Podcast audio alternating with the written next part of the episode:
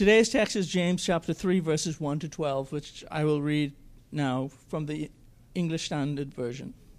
Not many of you should become teachers, my brothers, for you know that we who teach will be judged with greater strictness. For we all stumble in many ways, and if anyone does not stumble in what he says, he is a perfect man, able also to bridle his whole body. If we put bits into the mouths of horses so that they obey us, we guide their whole bodies as well. Look at the ships also. Though they are so large and are driven by strong winds, they are guided by a very small rudder wherever the will of the pilot directs. So also the tongue is a small member, yet it boasts of great things. How great a forest is set ablaze by such a small fire. And the tongue is a fire, a world of unrighteousness. The tongue is set among our members, staining the whole body, setting on fire the entire course of life, and set on fire by hell. For every kind of beast and bird, of reptile and sea creature can be tamed and has been tamed by mankind, but no human being can tame the tongue. It is a restless evil, full of deadly poison. With it we bless our Lord and Father, and with it we curse people who are made in the likeness of God. From the same mouth come blessing and cursing. My brothers, these things ought not be so. Does a spring pour forth from the same opening both fresh and salt water? Can a fig tree, my brothers, bear olives, or a grapevine produce figs? Neither can a salt pond yield fresh water. James chapter 3, that's verses 1 to 12. In this relatively short epistle, James repeatedly mentions or refers to the mouth or tongue. As I was preparing for this message, I was surprised to discover that in the first chapter alone, James addresses its use 4 times. They are easy to overlook. The first mention was an encouragement on how to use it. He says in James chapter 1, verse 5, "If any of you lacks wisdom, let him ask God, who gives generously to all without reproach, and it will be given him." The second mention was in the form of a prohibition. We read in James 1:13, "Let no one say when he is tempted, 'I am being tempted by God.' For God cannot be tempted with evil, and he himself tempts no one." The third and fourth occasions were both admonitions. James 1:19, "Know this, my beloved brothers, let every person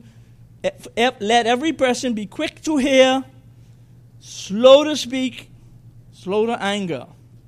And in James 1:26, "If anyone thinks he is religious and does not bridle his tongue but deceives his heart, this person's religion is worthless." Thus, in James 1:26, the apostle first mentions the bridling of the tongue as being the evidence of genuine saving faith. Again, our sermon series, taken from the Epistle of James, is faith and works, and more specifically, the relationship between faith and works. And what is that relationship? How can we know that we have a genuine saving faith? In chapter 1 again, verse 22, James first introduces for us the relationship between faith and works when he says, "But be doers of the word and not hearers only, deceiving yourselves." Today's sermon text, the first portion of chapter 3, deals with the tongue in an in-depth manner. And from it, we will discover that genuine faith is made evident by the manner in which the tongue is used. This morning, I will offer 4 reflections that are derived from the text concerning the tongue. They will be careful attention. The tongue needs careful attention. The tongue, it stares the entire body. The tongue, it is dangerous of fire. And the tongue, it ought not to be duplicitous. Reflection 1. Careful attention is needed. Not many of you, James chapter 3, first two verses, not many of you should become teachers, my brothers, for you know that we who teach will be judged with greater strictness. For we all stumble in many ways, and if anyone does not stumble in what he says, he is the perfect man, able also to bridle his whole body. What exactly is James getting at here? Not many of you should be teachers, is what he says. If you're anything like me and grew up in a church like I did, you probably spent your whole life avoiding what I am doing now. That is, standing in front of adults so as to teach and give instruction. Think of it. James warns that many of us should not do the very thing that I am doing now, because those who do will be judged with greater strictness. But notice, James absolves no one of being judged with strictness, but merely says that those who teach will be with a greater strictness. Before I go any further, I want to submit to you that everyone is a teacher of some kind and to some degree. Everyone speaks from the vantage point of things that they believe true, ideas that they convey in conversation continuously. Absolutely no one is exempt. Our deeply held beliefs are revealed by the things we say and the things that we do. As parents, we teach our children. As administrators, we teach those we administrate over. As friends, we speak of things that we think and believe true. Teaching is entirely unavoidable. James warns that we will be judged strictly. And for that one who teaches as I am doing now, there is a stricter judgment. But what is that measure? What is the standard from which comes a strict judgment? Clearly, James is addressing the church, and clearly, he is addressing the matter of teaching the word. From the very beginning of time, God spoke everything into existence by his word. And from the very beginning of time, his spoken word has been under attack. How specifically was it attacked, one might ask? By a cunning and a suggestive tongue. Did God really say? And therein came the suggestion, the idea, that what was understood was not what was spoken. When we typically think of the conversation between the serpent and Eve in the garden, something is generally missed that I wish to draw you to the forefront of your mind, and something that I think is key to the text. Let's go to Genesis chapter 2 for a moment so as to make the connection. Genesis 2:15, starting at 15 to 18. The Lord God took the man and put him in the garden of Eden to work and to keep it. And the Lord God commanded the man, saying, you may surely eat of every tree in the garden, but of the tree of knowledge and of good and evil you shall not eat. For in the day you eat of it, you will surely die. Then the Lord God said, it is not good that man should be alone. I will make him a helper fit for him. In the event that you missed it, please notice, when God took the man, Adam, into the garden and gave him the command, Eve had not been created yet. So in order for Eve to have known what God had said, Adam presumably conveyed the command of God to her. Look again at the suggestive nature of the serpent's question. Hidden behind the "has God said" is a "how can you possibly know what God said if you were not there?" And so goes the reasoning of everyone who lives in denial of the spoken word of God. Brothers and sisters, God has spoken in his word. The word was spoken through Moses, the prophets, and the apostles. The word came in person and lived among us. In the words of John, we beheld his glory.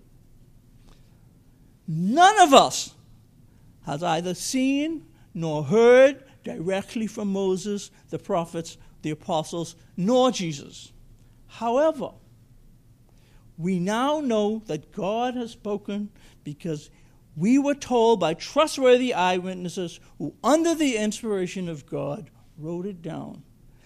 And as Eve was held accountable for the spoken word given to Adam, so are we to be judged by the word made known to us. By it, we will be strictly judged.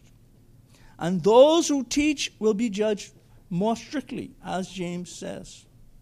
Sadly, we completely ignore the fact that God has spoken to our own peril. Worse, because many do not pay careful attention, there is this ill-advised desire to become teachers. What is James getting at here when he says that not many of us should be teachers? He is saying that careful attention is needed so as to be sure that what is spoken by the teacher reflects accurately what was spoken by God.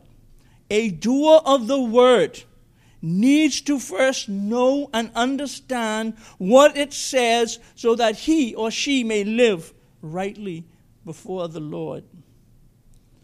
The Apostle Peter puts it this way: as each has received his gift, use it to serve one another as good stewards of God's varied grace. Whoever speaks,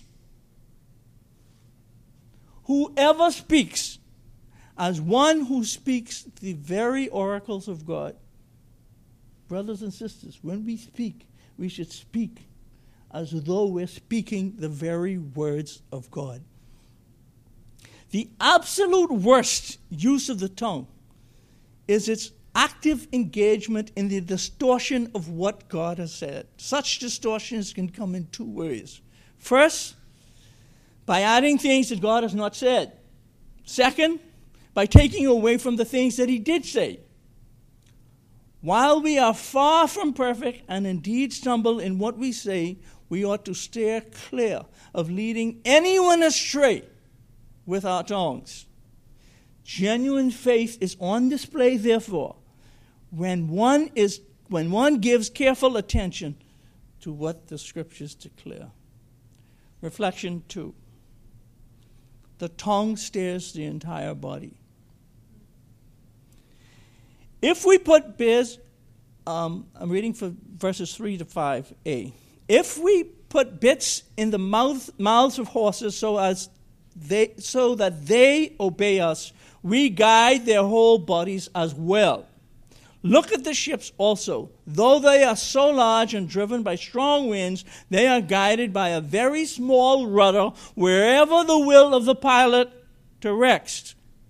So also the tongue is a small member, yet it boasts great things.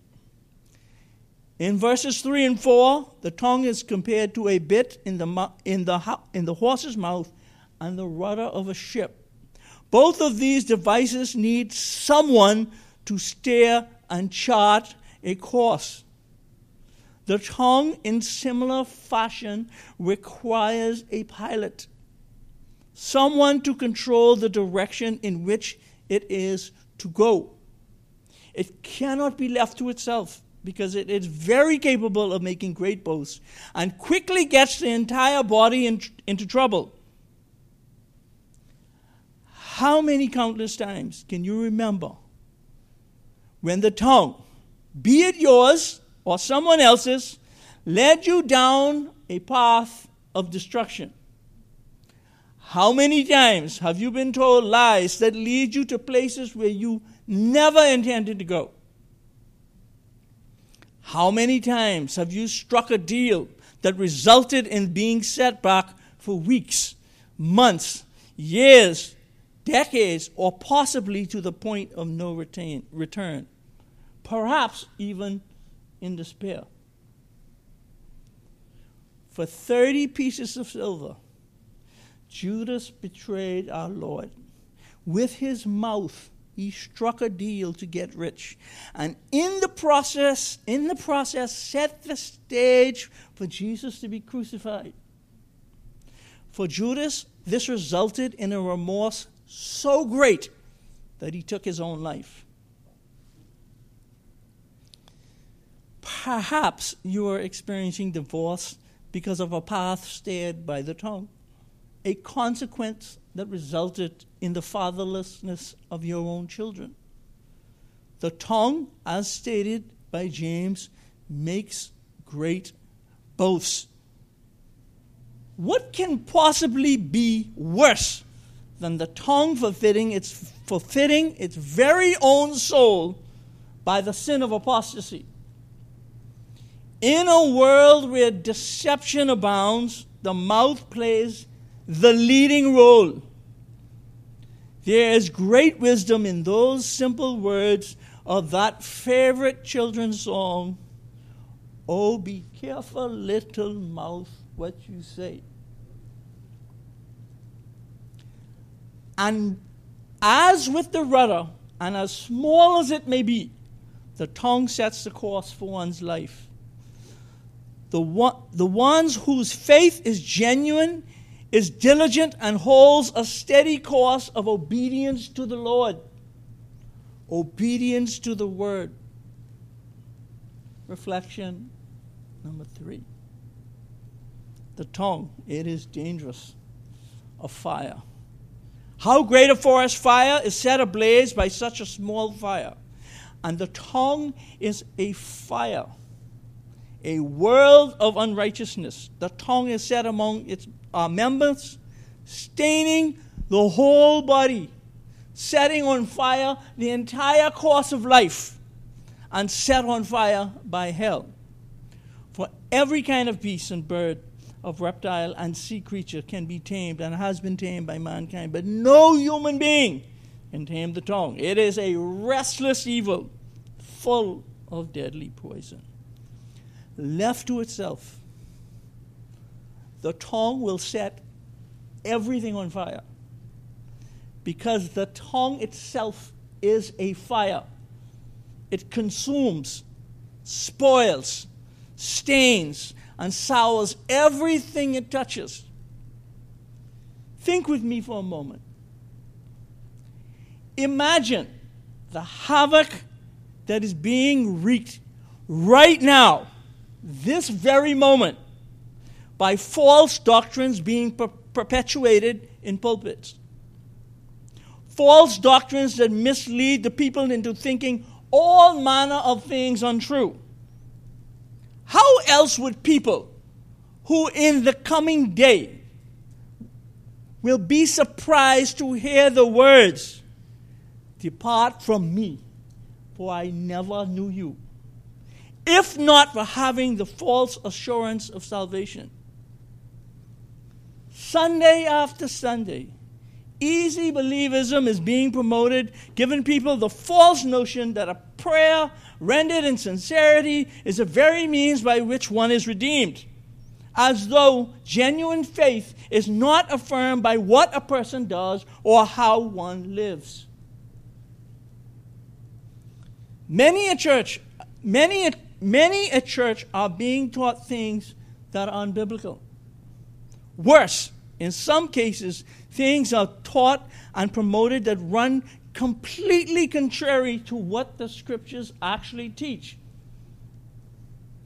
The tongue is a restless evil, and it is filled with deadly poison. It is dangerous, and it is often wielded as a weapon of mass destruction. Brothers and sisters, James tells us that the tongue is a fire, a world of righteousness, and it is set on the fire by hell itself. In his book, The Message of James, J.A. Motyer writes, "Tiny as a spark is, once it is fanned into a flame, and the flame takes hold, then it keeps spreading till all is ablaze.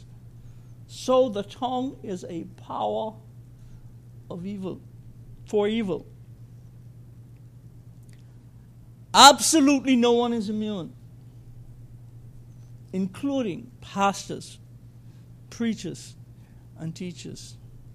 You would do well to read the scriptures and not simply listen and believe what I or any other preacher may be saying. Be diligent and search the scriptures to see if what is being said is in fact true. Do the work in verifying that what it says is right.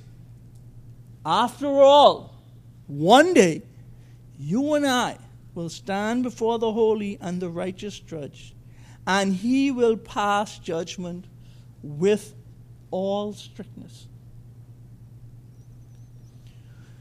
We humans, all of us, or I shouldn't say all of us, but humans have tamed practically all the animals. But the one thing that escapes our ability to tame is our own tongues. It is a restless evil full of deadly poison. That sounds like somewhat a hopeless predicament to be in. However, James says that no human can tame the tongue. But what is impossible with us, we know is possible with God. Sadly, most of us do not even read or listen to the word, and as such are completely incapable of knowing even what it says, thus forfeiting the ability to be the doer of the word. Those whose faith are genuine are actively engaged in preventing all such fires. They are actively engaged in knowing what the word says. And my final reflection: the tongue ought not be duplicitous. With it we bless our Lord and Father, and with it we curse people who are made in the likeness of God. From the same mouth comes blessing and cursing. My brothers, this ought not be so. Does a spring pour forth from the same opening both fresh and salt water? Can a fig tree, my brothers, bear olives, or a grapevine produce figs? Neither can a salt pond yield fresh water. Let's face it, our tongues are far more duplicitous than we care to think. Oh, how easy it is for any one of us to come to church, sing the praises unto our Lord and Savior, exalting his name in praise and worship, while at the same time harboring ill feelings toward those who worship right alongside us, those who are made in the image of God. With our mouths, we speak pleasantries to others when face to face, while at the same time speaking ill in their absence. So easy it is to belittle, disavow, dishonor, slander, and criticize. James says that this ought not be, because a spring does not bring forth fresh and salt water. In the words of Peter, those with a genuine faith are to make every effort to add to their faith knowledge, virtue, self-control, steadfastness, godliness, brotherly love, and love. When Jesus was asked, what was the greatest commandment? He said that it was to love the Lord with all our hearts, mind, and strength. And then he added that the second was like it, that we should love our neighbors as ourselves. There's no separation of the two. Jesus wasn't even asked what the second commandment was. He was just asked what the greatest one was. But he added the second one. And still we find ourselves having less than noble thoughts concerning those whom we live with and encounter every day. As I close these reflections on today's text, I leave you with some final thoughts. Who expects anything but figs from a fig tree? Who expects anything but grapes from a grapevine? Who expects to drink salty water from a fresh spring?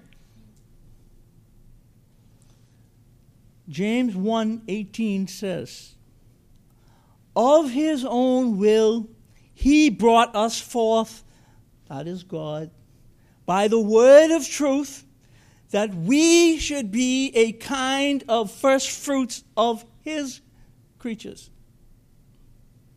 What then ought God to expect from those whom he has brought forth by the word of truth? Ought he not, or ought we not be his first fruit?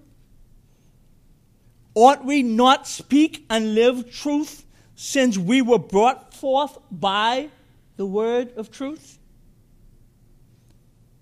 Genuine faith is made evident by the manner in which the tongue is used. So we ought to speak that which is true. Those who have genuine faith, they pay careful attention to what the tongue says. They are well aware that the tongue stirs the entire body. They know how dangerous and lethal the tongue can be, and they work to prevent it from being duplicitous. Many people claim to believe and yet have dead faith. That is, a faith that has had no impact on their lives.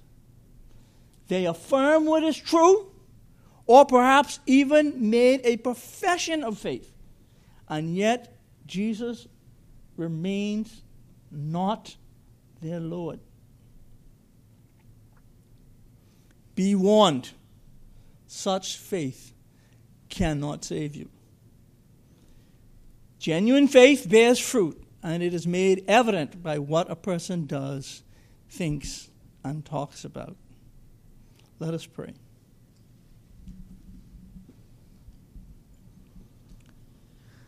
Father, we acknowledge that we often stumble in speech, saying the things that we ought not.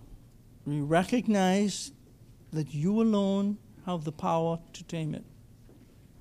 We pray that you would continually endow us with your sustaining grace so that we might honor you in everything that we say. May our tongues accurately reflect all that you are and the truth of your revealed word. Help us, Lord, to speak only as one who speaks the very words of God. In your precious and holy name, amen.